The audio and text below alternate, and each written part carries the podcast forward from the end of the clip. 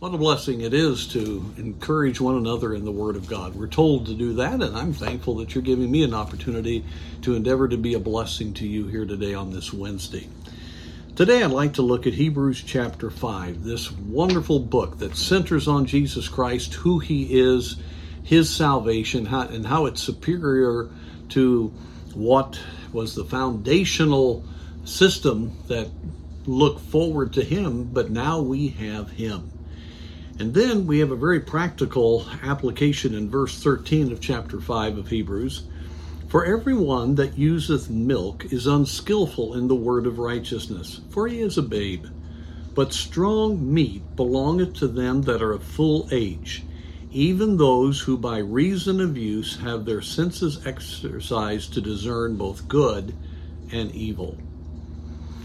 Now, as we think about all that we're processing today, as we hear of technology and the uh, wanting to go to digital currency, as we see already the dangers, and it's been broadcast by the secular world, the danger of controlling people in their money by having digital currency and and uh, the the way a government could use that. Uh, this whole um, idea of of a central government for the entire world. That's something that's very strongly on the agenda of many of the leaders of the world that that uh, we are in.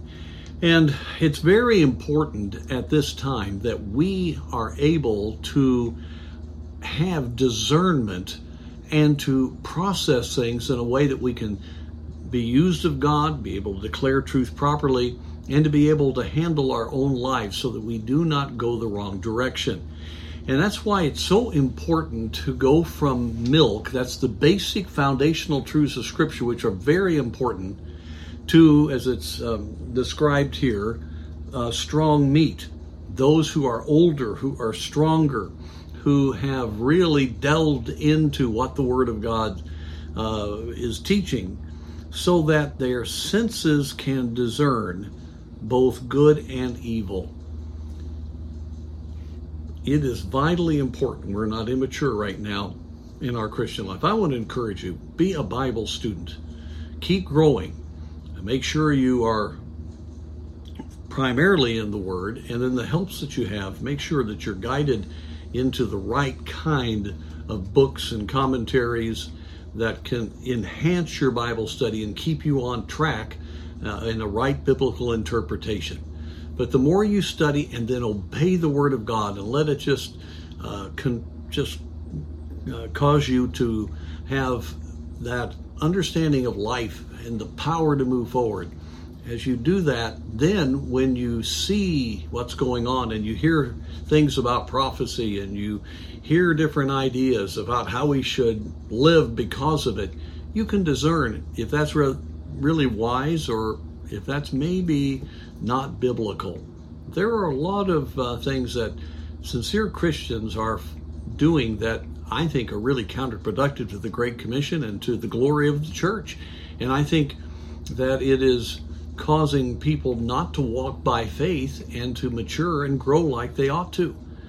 And so we find here that God will mature us. That's a wonderful thing to know the Holy Spirit will keep allowing us to grow, to be stronger, to have our senses exercised so that we have clarity. We can have that sense from the Spirit of God that something is not right. We can be careful. We can see the pieces that are coming together and have hope because this is what God said. We're going to be gone at the rapture. We need to be burdened about souls to get the gospel. All of these things are the kinds of responses that we need. And so we need to be very careful about being a surface Christian and then jumping to conclusions on things that we ought to do. A lot of people back at Y2K, the turn into the 21st century, did some very foolish things. Churches were destroyed at that time.